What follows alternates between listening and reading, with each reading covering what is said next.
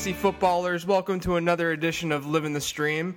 I'm JJ Zachariason, the late round quarterback, and I'm joined by my co host, Denny Carter. Denny, what is cracking in Maryland? Uh, well, it's still winter here. I don't know if you heard. Uh, we uh, we once had a 70 degree day, but since then it's been about like 45 degrees, and it's driven me driven me back to reading depressing stuff about uh, tight end statistics from last year. So that's that's what I've been doing lately. That's rough. Well, you know, you're not the only one on the line here because we also have fellow LRQB writer Phil Culbertson as our first guest guest ever on Living the Stream. Hey, yeah. Phil, you should feel feel a little bit honored there. You really should.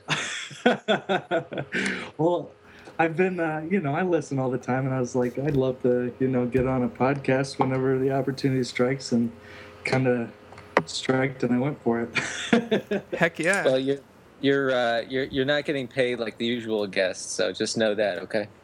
Okay. Yeah. Which is which which is no one ever. Which is no which is no one, but it, it's it's coming. It's coming. Don't worry. Yeah. Well, so you know the draft is over, and uh, draftniks are slowly switching gears to the actual NFL season, and for with that that means fantasy football. And we've all three of us have been in fantasy football land well before the draft. Um, but now that that the draft is over uh, there's certainly been quite a shakeup. You know last weekend uh, we saw every position obviously get deeper but i think the one position that got much deeper uh, was the running back position.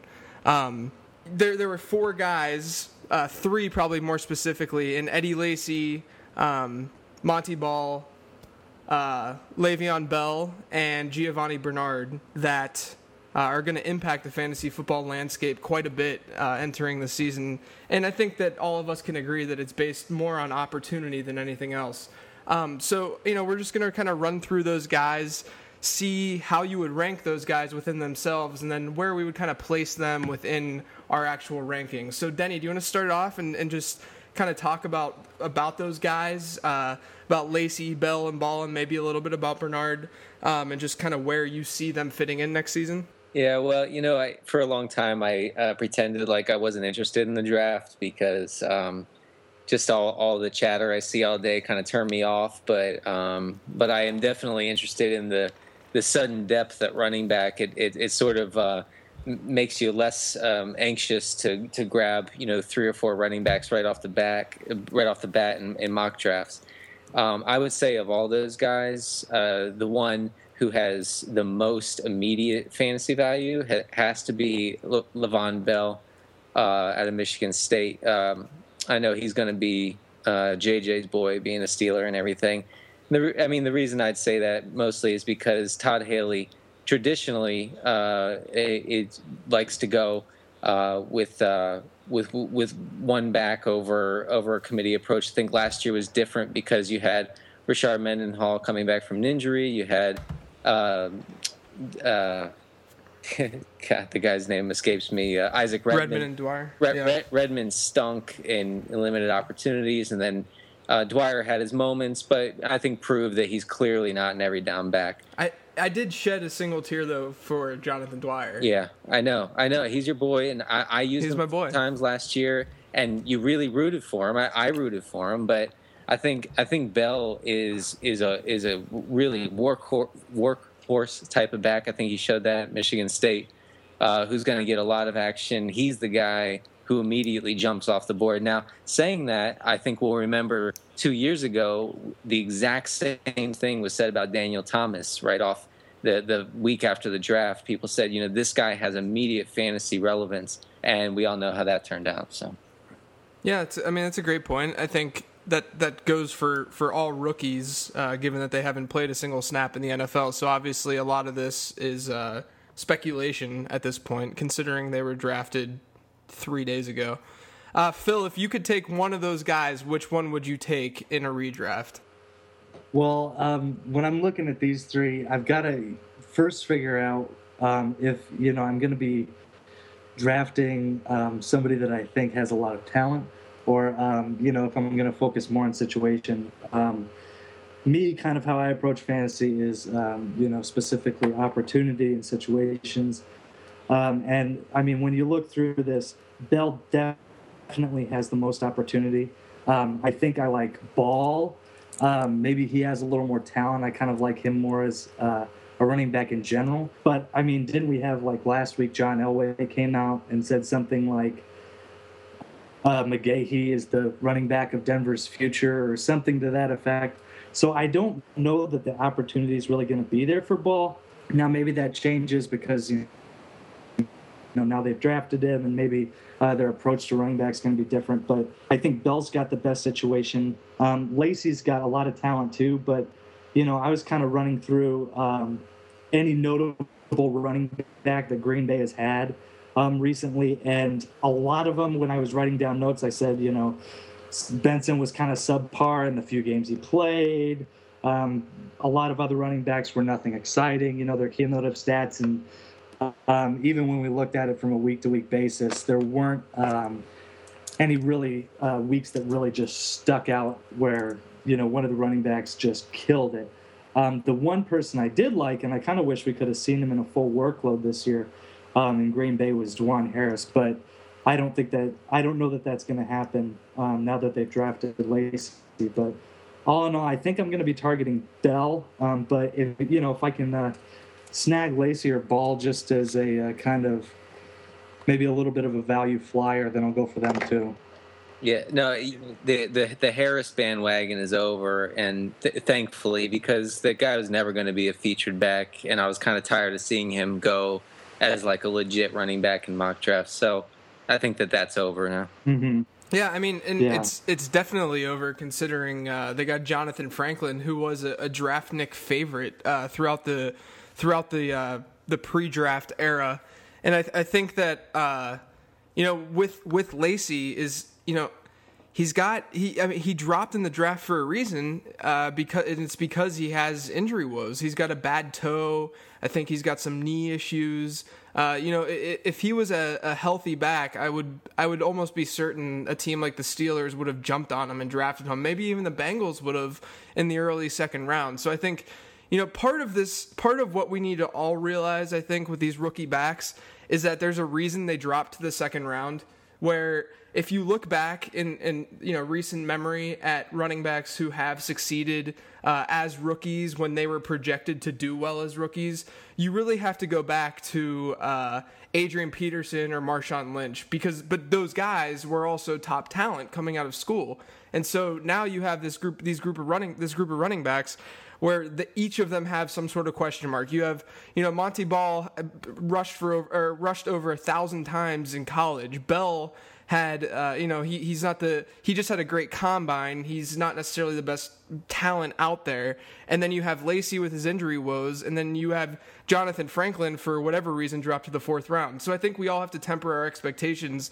with these running backs. I mean, for me personally, I think I would go Ball. Bell, Lacy, and then Bernard.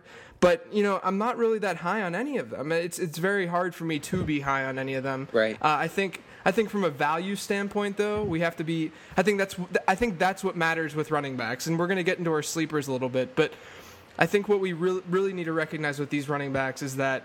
Bell or Ball or Lacy are probably going to go a few rounds ear- earlier than Giovani Bernard. And if we're talking about opportunity, BenJarvus Green-Ellis is about as good as you and me. So, uh, you know, he, Giovani Bernard can certainly take over that starting role. And, and I think that he could be the most valuable from a draft perspective uh, of the four entering the season. Yeah, you know, uh, is it is it Monty Ball or Monte Ball? I, I never know.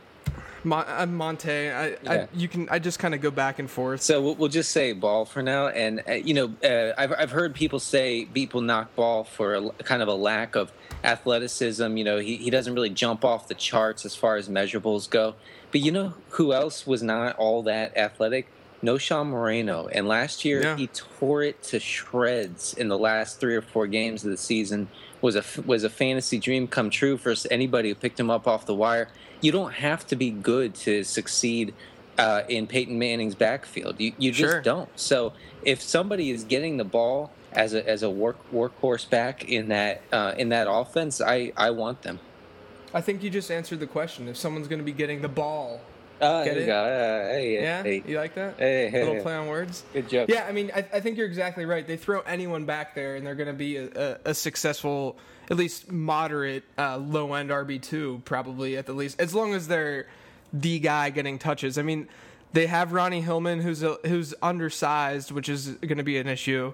Obviously, Knowshon Moreno's there, who has had his up and ups and downs in his career. I mean, really, the only good, the the only time that Knowshon Moreno has played well at all has been whenever he had Peyton Manning towards the end of last season. So, you know, I think I think though, you know, Montee Ball will be the one that's that's in that position if he gets the touches, so he could be a pretty valuable asset in fantasy. But again, I think we're all in agreement that uh, none of them are, are really going to be all that worthwhile because the position got a little bit deeper. I mean, from from 2011 or from 2012 to this year, the position has changed dramatically. And one guy that uh, is certainly going to be drafted higher than he was last year is Chris Ivory, who he uh, you know who was has been the Saints backup running back for quite some time had some injury woes always comes into games and just tears it up. I was watching some highlights before this uh, podcast and I wanted to run through a wall. I was so excited.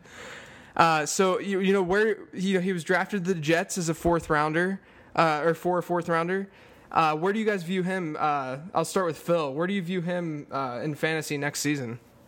Um, I mean, it's hard to say. Um, I I think I'll be definitely more high on him um, than I probably would have been most other running backs that the Jets could have picked up or plugged in or you know gave the ball to for any kind of plodding amount of time. But um, you know, I I think I'll be pretty high on him. Um, I I do have a little bit of an issue um, with kind of anybody in uh, the Jets' backfield, um, and that kind of you know hurt me from grabbing Shonn Greene and plugging him in when he's had some decent weeks, um, just because it's really hard for that offense to get going at all.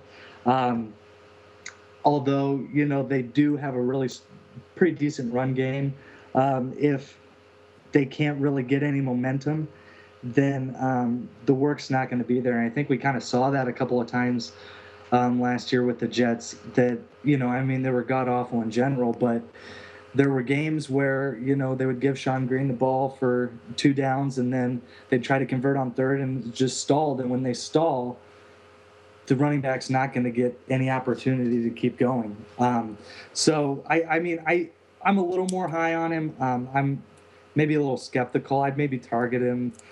Um, you know, maybe as a I'd want him as a flex, but you know, maybe if push came to shove, I could maybe take some risk and take him as a running back too if I had to.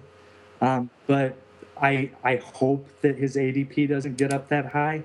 Um, but who knows? You know, people uh, people can get really really excited about somebody when they see any kind of opportunity for uh, you know a uptick in production. So Phil, Phil, what if you saw uh, Chris Ivory eat Shonn Greene's liver? Would that change your mind? Because it's think that- quite possible. I think that's a distinct possibility in, in the way they play. I mean, Ivory plays with a ferocity that is pretty rare. I mean, not only is he talented, but the effort is the effort is is you know off the charts when you see him play. In his few opportunities, I remember against um, maybe the Falcons on a Monday night, he got a few carries and just just honestly just humiliated defenders. Uh, so I, I think that, that that combination of skill and effort make him uh, a, uh, a a much more formidable option, even in a bad offense, than than a Shonn Greene plotter type.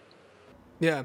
You know, I'm, I'm actually looking at Shonn Greene's stats right now. He only had two 100 yard games last year, which, to be fair, I think I think fantasy owners and people in general overrate uh, 100 yard games, thinking that you need to hit 100 yards every single game. When in fact that would be a 1600 yard season. Uh, but he he he had that monster week six game I think it was against Indy where he he rushed for 161 yards and three touchdowns, and that certainly skewed a lot of his fantasy data, um, you know, favorably. So Shonn Greene finished as a top 20 back last year. The one thing with Ivory, he can certainly. I mean, he's he's better. He's obviously better. He's way better than Shonn Greene. There's no doubt about it. And actually, he got a better, or he got a. Uh, he got less money to play for the Jets than Shonn Greene did for the Titans. So everyone that's listening right now should probably be shaking their heads. Uh, but but the thing is with Ivory is his his injury woes and the way that he does play and that bruising style. He hasn't been able to stay on the field, and he also has had some fumble issues, fumbling issues, which you know for the Saints, I think, I think they were able to to look at Ivory and say, you know, okay, yeah, we can plug him in if he's going to play at Chris Ivory, what the way that Chris Ivory can play, then we're going to continue to ride him. But if he does fumble or if he does get hurt, yeah, we're all right with backing off a little bit because Drew Brees is our quarterback. Well, guess what? With the Jets, who are they going to back? Uh, who, who are they going to go to? Mike Goodson? I mean, they, they don't they don't really have anyone else that they can rely on in that running game. Uh, Bilal Powell. I mean, do, are, uh, where, where, what do we do, right? So I think because of that, Chris Ivory certainly has uh, some fantasy value, and I, I don't think that we should necessarily overrate the fumbling issues because there's nowhere else to go in New York. Although we should be cognizant about his uh, his injury woes. Sure, you don't think Goodson is a legit option behind him? No, is that is that a real question? I, I, I can't I, I can't tell I, I, can't tell if you're being sarcastic with that question no, no, because some he's he's clearly not. I mean, Goodson's not. you, you, give the ball to 20 times, but right. No, he's. I think Goodson's shown that he's a he's a very good back. he played well in Carolina, and I, I I think that he's. I think that he's capable of taking touches from Ivory, mm-hmm. but I'm not sure that he's going to take a significant amount to the point, you know, like like Shonn Greene last year. Again, I'm looking at this. He got 20 touches, three, four, four times in in four different games last season. So it's not like, you know, I don't think Ivory needs the 276 touches even that Shonn Greene got last year to be effective. Oh yeah, no, I, I agree. Yeah, absolutely. So even even if Goodson does uh, you know, jump in and take some carries. I, I don't think Goodson's a, a, a, lead back by any means. He's been a third third down back throughout his career. But that's another thing is that he could be uh, the Jets' third down back, and he will be the, the, Jets' third down back, which will take away from Ivory's uh, you know allure a little bit. Yeah, he won't be an every down back, I don't think, but that's okay. I mean, you know, the the ADP where you're going to draft him, you're, you're not expecting an every down back. Right. I mean, if he gets if he, if if Ivory gets 230 carries next season, which would assume that he's you know pretty healthy, might miss a game or two. If he gets like 230, 240 carries, he'll be an RB 2 mm-hmm. I would I would I would feel confident with that. You're saying yeah. Ivory would be a RB two? Yeah. Well, I mean, if I think he could even go higher than that, really. Sure. Um, if he gets if he gets around 200 carries, I mean if you look back, I'm trying. I went back and looked, and um, in 2010, he had, uh, you know, with the Saints, he actually played a fair amount, um, considering everything, and he had a pretty good season. Um, you know, he had a, a game with a, over 158 yards, a game close to 100. Um, you know, a couple of multiple touchdown games. I mean, if if if the Jets commit to him, and you know, maybe he's the spark that gets them going and they can do something on offense. He, I mean, his upside's definitely there, um, but there's but there's also significant risk drafting anything that has to do with the Jets' offense. Yeah, I agree. And and one thing, you know, whenever Ivory got traded, I just I had like a just a reaction tweet uh, where I said that I would rank him around an RB 25, the 25th ranked running back. I have him after I did my rankings, I ranked him at RB 24, and I think a lot of it had to do with that the position is just deeper. It's deeper than it was last year, and I think people need to realize before they, you know, just jump to these conclusions. You know, they really need to look at that that that big picture and see what else is out there at running back. I mean, I, would would you would you take him? Let's play a little game real quick. Would you guys take him over Ryan Mathews? Oh yeah, in a heartbeat. Uh, Denny, would you? I, yes, I suppose I would. I mean, I'm not saying for sure, uh, but, but yes, I guess I would. In a in a standard league, would you take him over Reggie Bush? No. Mm, I'd I'd actually I'd actually go Bush there. I think. Hang on, I'm gonna pull up some more names. You guys got any names that, that this is a, uh, this is a fun game. Yeah, Where? Uh, let's play. Let's play. Um, mm, let's see. Ivory uh, McFadden. I'd take McFadden. Ooh. Uh, McFadden broke my heart last year. Yeah, me Uh, too. But I'm such a McFadden whore. I it's think ridiculous. I think I would go McFadden there, just just to hope again. I don't know. What about uh? What what if we? What about Frank Gore? you know, I, I, I, I've been on the the bandwagon, the huge bandwagon of people just waiting for for for Gore's tires to go flat. You know, just like now we're waiting for, um, for uh, you know BenJarvus Green-Ellis's uh, legs to fall out from underneath him. So, um, I would say Ivory, I, but but I'm but I'm a hater. I I can't. I, I'm a Gore hater for a long time, so I, I can't I can't really speak objectively there. I kind of I kind of like Gore. I don't know. I I'm I'm actually looking at my profile that I wrote because I was definitely a little high on him. Um, probably a little more than most, I guess. But I mean, he's just consistent. Like, is he is he fantastic? Is he explosive? Is he, you know, your running back one? No, but I think he's he's a pretty pretty consistent running back too, and you always seem to be able to get him there. And depending on your league, sometimes you can get him at a decent discount. So I, I think I'd go with Gore, but as you can tell, you know, people are all over the place on Gore. So Yeah, I think one guy. How about this one? Well, this will be the last one that we'll do. But what about Lamar Miller? You know, I um, I'm probably in the minority here, um, but I would go Miller there. I think Phil? I'd be okay going. I'd, I'd be okay going with Miller. I think I Okay. think I think the Dolphins can pick up a little bit this year, and um, I think they might come into form. And I think I think Miller's going to be a decent part of that. So I'm I would probably go with Miller.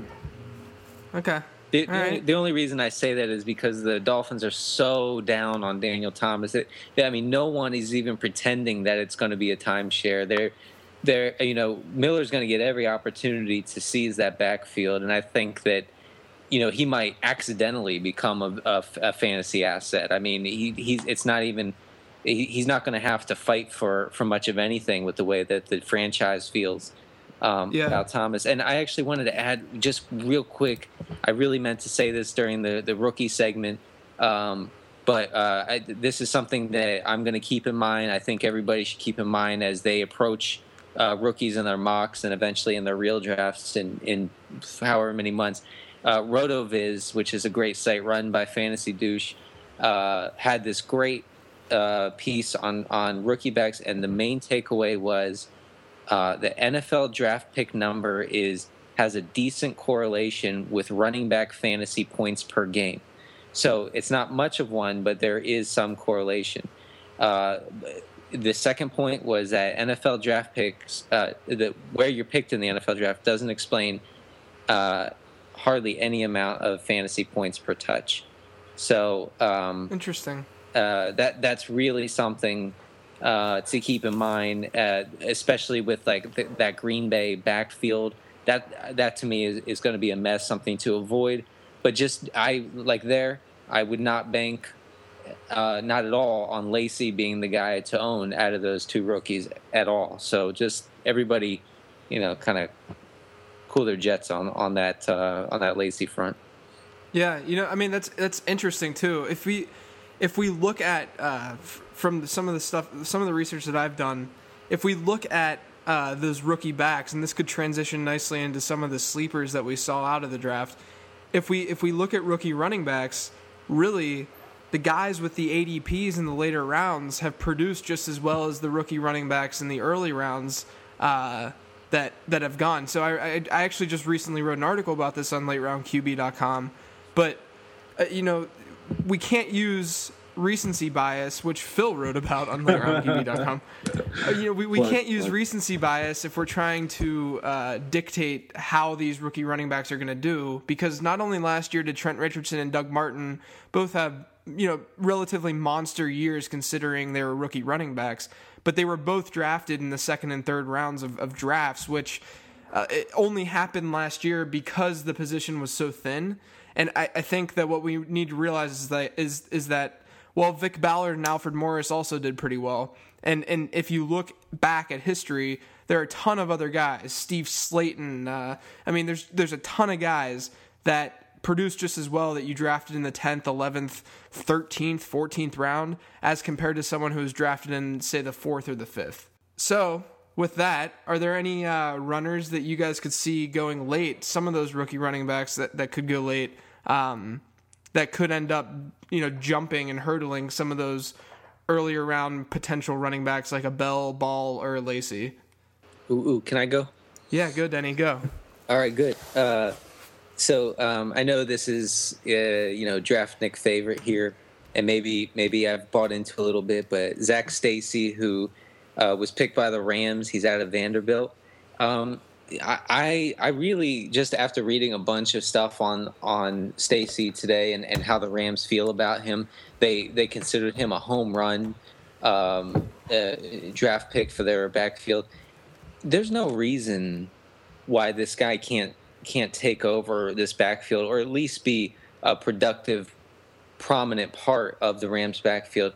Um, uh, Daryl Richardson and Isaiah Pead are both, you know, relatively unimpressive backs. I know Isaiah Pead is kind of a sexy pick to um, to run away with that job and to be a franchise type guy. And there is some argument to be made, um, especially because he missed uh, so much of training camp last year with the uh, weird Cincinnati University of Cincinnati um, graduation schedule. So I know that that played a role. Um, but th- but this guy Stacy is uh, a, a legit guy who's more in the mold of a featured back in the NFL.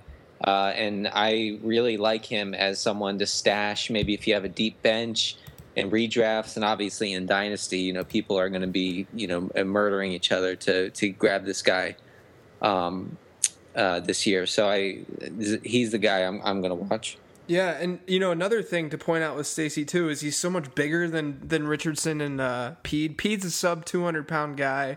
Richardson I think is listed at like two oh five, but but then Stacy, I mean, he's automatically going to get goal line carries, so that in and of itself should be kind of alluring enough for you to want to go out and, and draft him late as a potential fill in for a week if a guy gets hurt and then another guy's on a bye at the very least. But then given the upside with Pead and Richardson both being young, unproven guys. I mean, Stacy's right there to be this the potential uh, Steven Jackson replacement. Can I ask? Can I ask you guys a question about Stacy's situation? Uh, is there anything?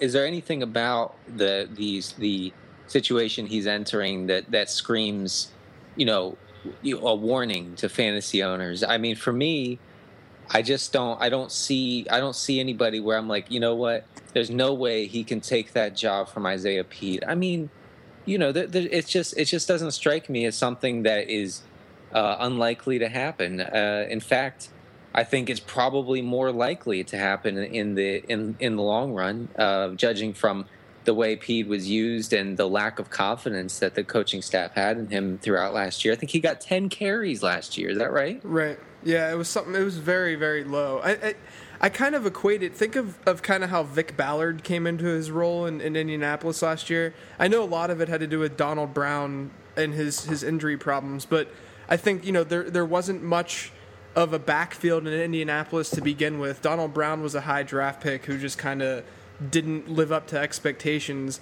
Vick Ballard, that bigger kind of plotter running back, stepping in was still a pretty relevant fantasy guy towards the second half of the season.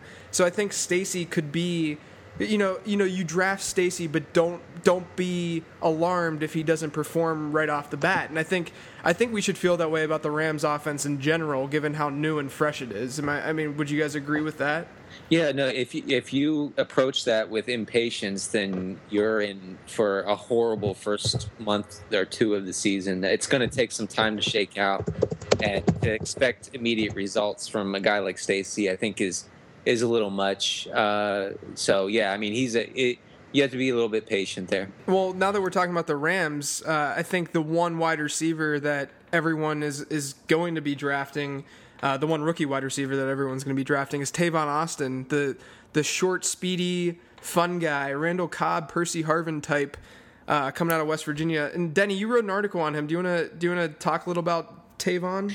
Yeah, I mean, uh, just from everything the Rams ha- have said since they drafted him, Um, it's clear that he's going to be coming out of the backfield. I think that there's kind of a um, misunderstanding that he is the Amendola replacement, which I know really like it fits like a nice little narrative. Like, you know, Amendola replaces Welker in the slot in New England, and Tavon Austin replaces Amendola in the slot in St. Louis. I know that that like fits really nicely as kind of a puzzle situation to say, okay, well, I think I understand this, but it's really that's not the situation. Um, uh, in, in fact, I, I saw some film breakdown this week that showed why it would be a huge mistake to use Austin only in the slot. So he'll be coming out of the backfield. Uh, he'll, they, will use him a bunch of different ways, and I think that a team doesn't doesn't burn a top ten pick on a guy they don't plan to use. It's uh, I in my article for Sports Jerks I compared it to is somewhat of a similar situation as with Tampa Bay and Doug Martin last year where they really sacrificed to move up to the the that late first round when they when they drafted Martin, uh, and then and then they did that, and all you heard all summer were, were, fantasy owners saying, you know what, I I don't want Martin because he's a rookie back and this and that. But you have to remember that these teams make huge sacrifices to grab these guys, not so that they can rot away on the bench, but so that they can use them.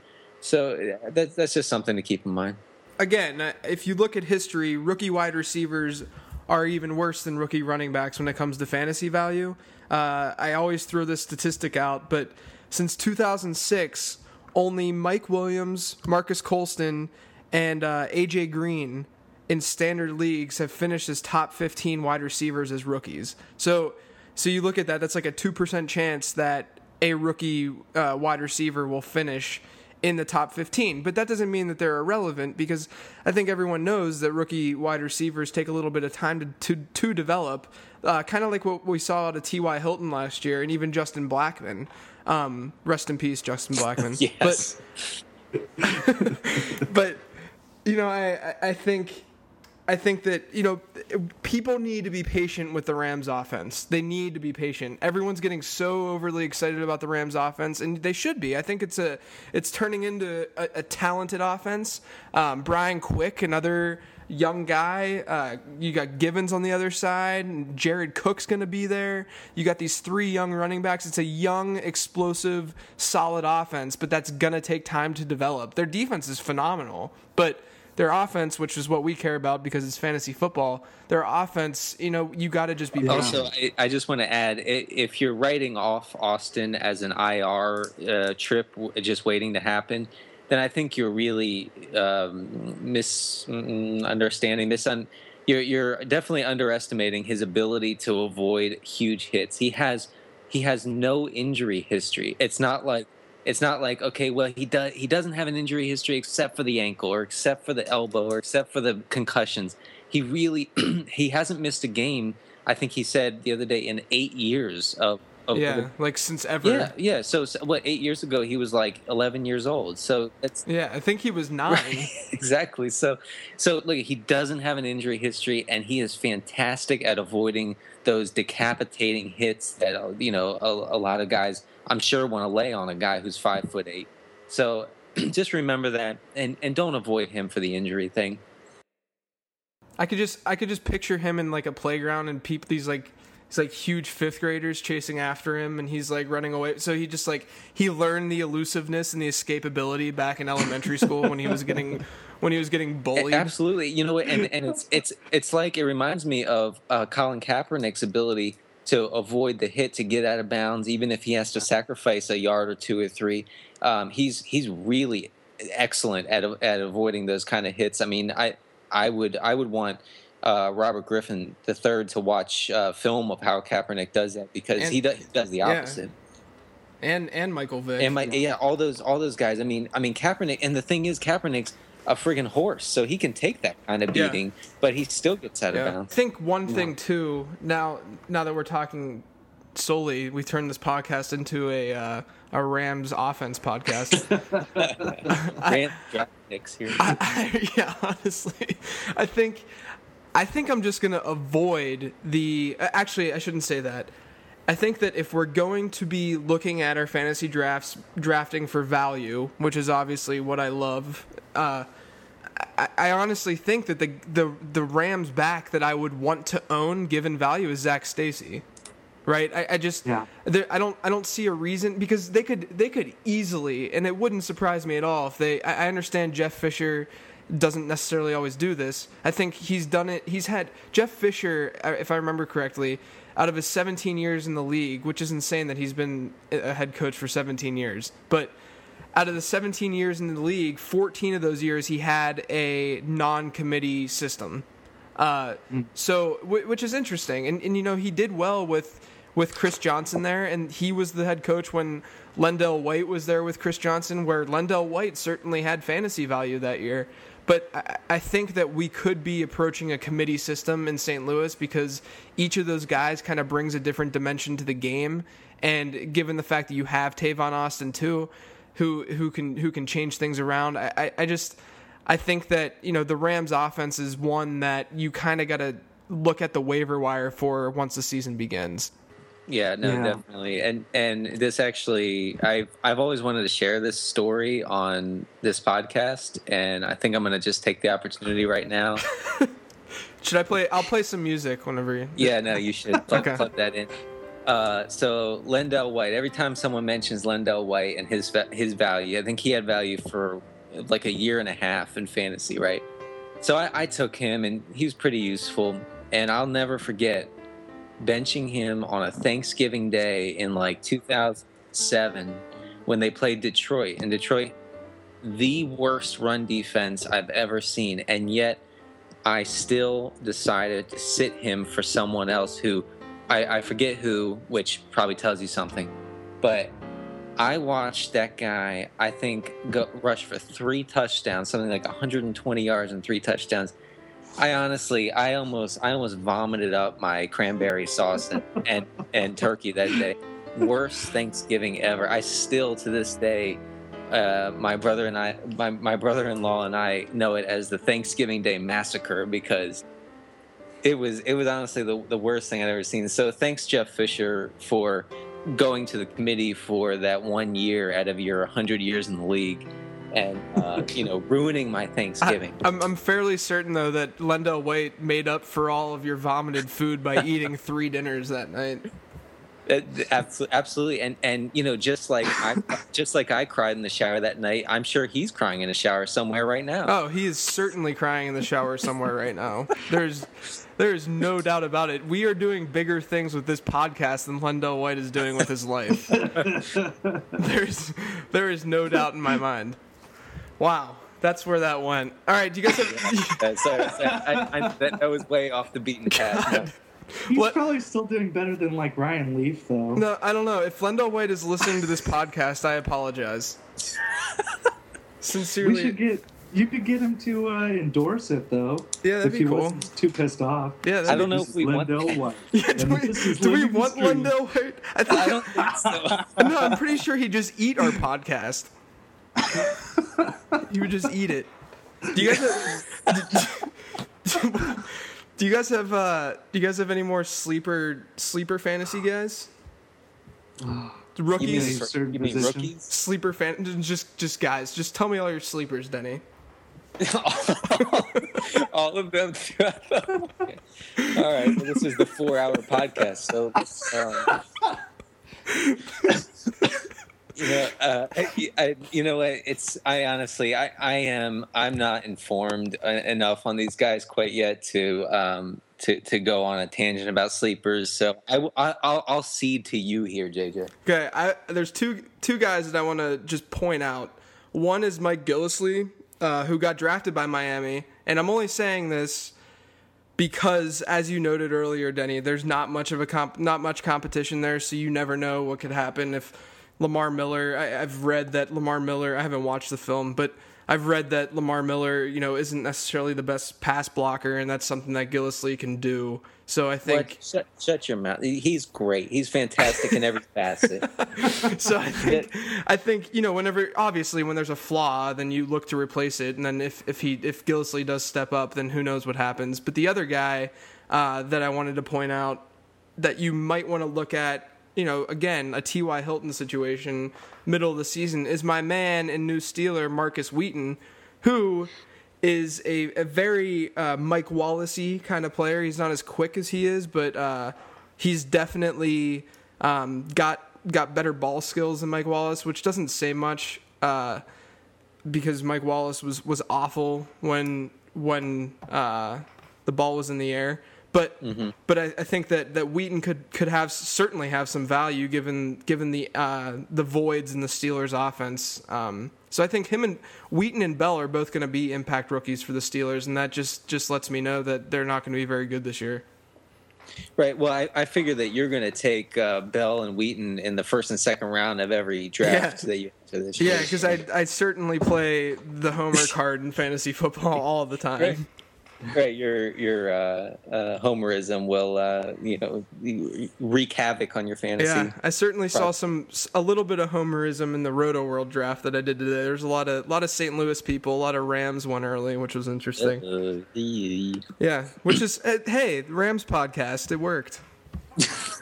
we only talk Rams we here. only talk about Rams. Hey, But we're, I mean, like the fantasy hipster, uh, we're in Rams only fantasy leagues. That- so oh yeah, that's, that's right. Yeah, that's true. Let me let me get their depth chart. I'm, Phil, do you have any more guys? Are you are, are we comfortable with Um, where this discussion Yeah, I went? mean, I, I definitely like um, the guys that you brought up. Um, I I still have plenty of research to do on uh, the rookies. Um, but if if we'll mention a couple of non rookies um, briefly, um, I there's some people there's specifically some wide receivers that I've been kind of targeting in drafts um, as like my last position pick um, just to see what happens. Um, and the first one's Rueben Randle, um, who I haven't been able to get all the time. For some reason, other people want to keep drafting him um, as their last position, too. Um, and then the other person's Mohamed Sanu. I might be saying that. yeah, Mohamed Sanu. Yeah, I uh, I I like that. I I think uh, those two guys we could see hit. Um, I don't know that they would necessarily blow anybody away, but um, I think that they're two people that you can get absolutely free, and um, you know they could be pretty useful. Denny loves the word free. I do. I just love saying everyone's free. Everybody, you know, look at Zac Stacy free. Uh, That's true, though. you know, Yeah. Wheaton free. Um, but you're you're right about Sanu. Listen, I mean, uh, pretty much. Um, I think if you put JJ on the other side of AJ Green, he would catch like 65. Oh, yeah. So Maybe Yeah. eighty. yeah, right. although, right. although, it, Eh, God, Andy Dalton, I, I have to listen to Cincinnati radio all the time because I live here and it's horrible. Not like the the one of the main hosts here is great, but the the calls are just someone. I tweeted it earlier today, but someone tweeted or someone called into a radio show. And, and was questioning whether Andy Dalton that or he said that the, the Tyler Eifert pick was a bad pick because it gives Andy Dalton too many weapons. Oof. Like That what makes was a lot of sense. yeah, I don't, I don't know what that like. Like I was I was going back and forth with Joe Goodberry. I don't know if you guys follow him. He's a he's a great guy, but uh, you know he's a Cincy guy, and and he we were going back and forth. And could you just imagine Andy Dalton like just just like snapping the ball and just screaming too many weapons, and then just falling over?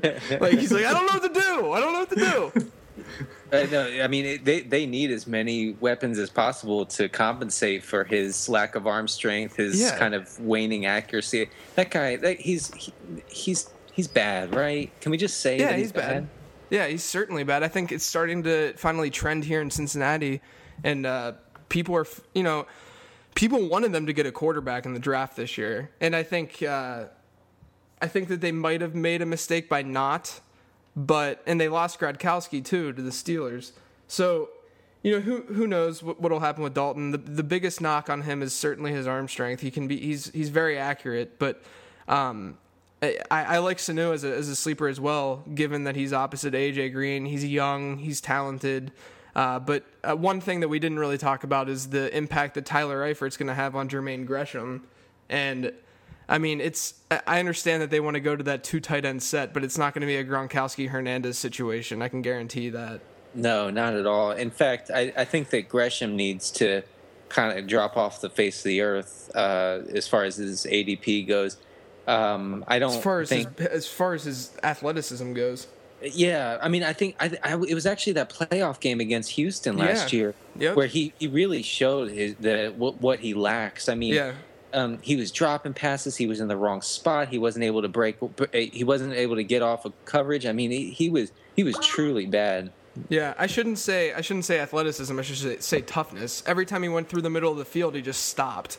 Yeah, It was it was really. bad. I mean, other than the fact that they didn't throw to AJ Green in the first half, that that Ugh. game was just. I mean, the fact that that's the lasting image of of the Bengals offense to Bengals fans. I mean, that's that's almost as bad as. Actually, no, it's not even close to as bad as me watching Tim Tebow throw that game-winning touchdown in overtime. Never oh, mind. Oh no, you you uttered the name that shall not be named. Oh God! Now this is a different podcast. now that we're talking Tebow. Wait, Well, does this mean does this mean Tebow's going to the Rams? I don't get Yeah, it. no, well, if he if he if he goes, I mean, there's a clear. We've talked about it. There's a clear a clear opening potentially in the in the running back situation in St. Louis. Maybe Tebow goes there, and then he can join our All Rams league. Oh my God, you started a vicious rumor. This is unbelievable. This is unbelievable. I would Put- I would quit fantasy football. I would quit. I would just I would. swear it off. Yeah, but we are doing the. So we have we have the the points per block league. I don't know, Phil, if you if you listened to that one, but we have the points per block league, uh, and then and then now we have we have the All Rams league.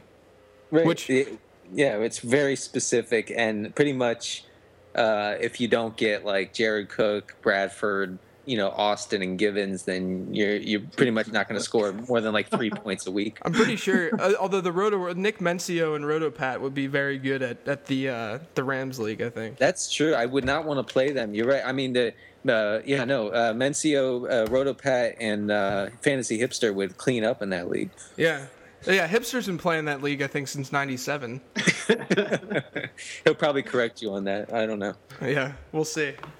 All right, well, I guess it's time to move into uh, my favorite part of the podcast. Phil Phil has the pleasure this time around of sitting back and listening to us rant about the ridiculousness of fantasy football. Um, Denny, do you got something that you got to get off your chest? I do. It's funny you ask um, because I do. Um, so last time we had a podcast, uh, we talked about um, people saying uh, that that certain players are kind of you know dead to them, like uh, you know McFadden, the the the the man who broke uh, Phil's heart. Um, you, you have uh, Ryan Mathews, Hakeem Nicks is another one, Larry Fitzgerald, and so people have compiled these lists uh, of guys that that they will not draft no matter what happens in their in, in their drafts this uh, summer. And so I, I sort of looked into um, I don't know the thinking behind that, the psychology behind eliminating choices for yourself, and it's actually, uh, as they say in psychology, a thing. And here's um, um, here's uh, what it is. It so um, someone uh, Barry Schwartz, who's a psychologist, wrote a book in 2004 called "The Paradox of Choice: Why More Is Less," and it's uh, basically talking about um, the psychology of consumerism, uh, uh, wherein you you are happier with fewer choices. All the choices that we have, from movies to jeans to you know stuff on Netflix is it, it, it actually makes us unhappy because we're uncertain of our decision. We don't know if we're making the right decision because there are so many options. So I I read about uh, why more is more is less and um, decided that this is the kind of um, psychological trap that can really uh, hurt a fantasy football owner. I, I wrote about it for the fake football. If you guys would like to check it out. Um, and so I wrote a, a column saying in fantasy football, more is more. The more the more open you you leave uh, yourself to to drafting more players, the better off you'll be. Now I'm not saying that you have to draft them um, before or at their current uh, average draft position, but I am saying that if they drop to where they are a value, kind of like JJ took Aaron Rodgers in in like the fifth or sixth round of of our uh, sports jerk mock, sports jerks mock. Uh, then then draft them. I mean, there's there's no reason if you're going to get a good price on a guy, not to take him. So I think it's I I, I just want to emphasize again. I know that that these guys have hurt hurt you deeply. They've left emotional scars in your soul the way that they crushed your fantasy season last year or the year before. But you just have to keep your mind open and remember that if you can get a deal on a guy like Ryan Mathews, then you should take them. And you know, uh, one one interesting part uh, when I tweeted this out, I got a lot of positive response where people said, "Wow, you know, this really made me think." And you're right. I I should uh, consider drafting player X, but Ryan Mathews is dead to me. I'm never drafting that dude. So, and this is not just about Mathews. This is about anybody uh, who, um, you know, who had a bad season last year, but has you know better prospects for this year. Uh, it, it's important to to not eliminate your options. Uh, if you do that, it'll be psychologically comfortable, but you're really hurting your prospects. Awesome. That is you're so you're completely right. And the Netflix thing definitely hit home for me there with yeah. the with the psychology piece. You never. I mean, how thought, often? Right? How often do you do you get on Netflix and you're like, I can't even make a decision because none of these movies are even real movies anymore because there's so many of them. Right. It's it's a huge first world problem. First of all. And, oh yeah. And se- and secondly, it is a problem. I mean, the the fact that you can go to the grocery store and and I'll stand in front of the frigging coffee creamers for uh, for 20 minutes looking at 25 options you know yeah and, yeah and, you know so that stresses me out. So anyway so yes uh, less is more in consumerism maybe but not in fantasy football.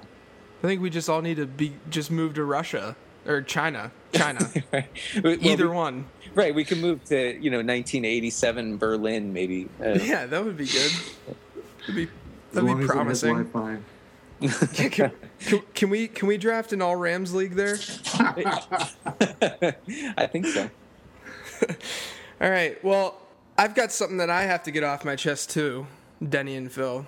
So there there are people out there that are making some really dumb statements. Uh, you know, I think that they're you know they're doing it on Facebook, they're doing it on message forums, they're doing it on Twitter, and I think that they're doing it all for the wrong reasons.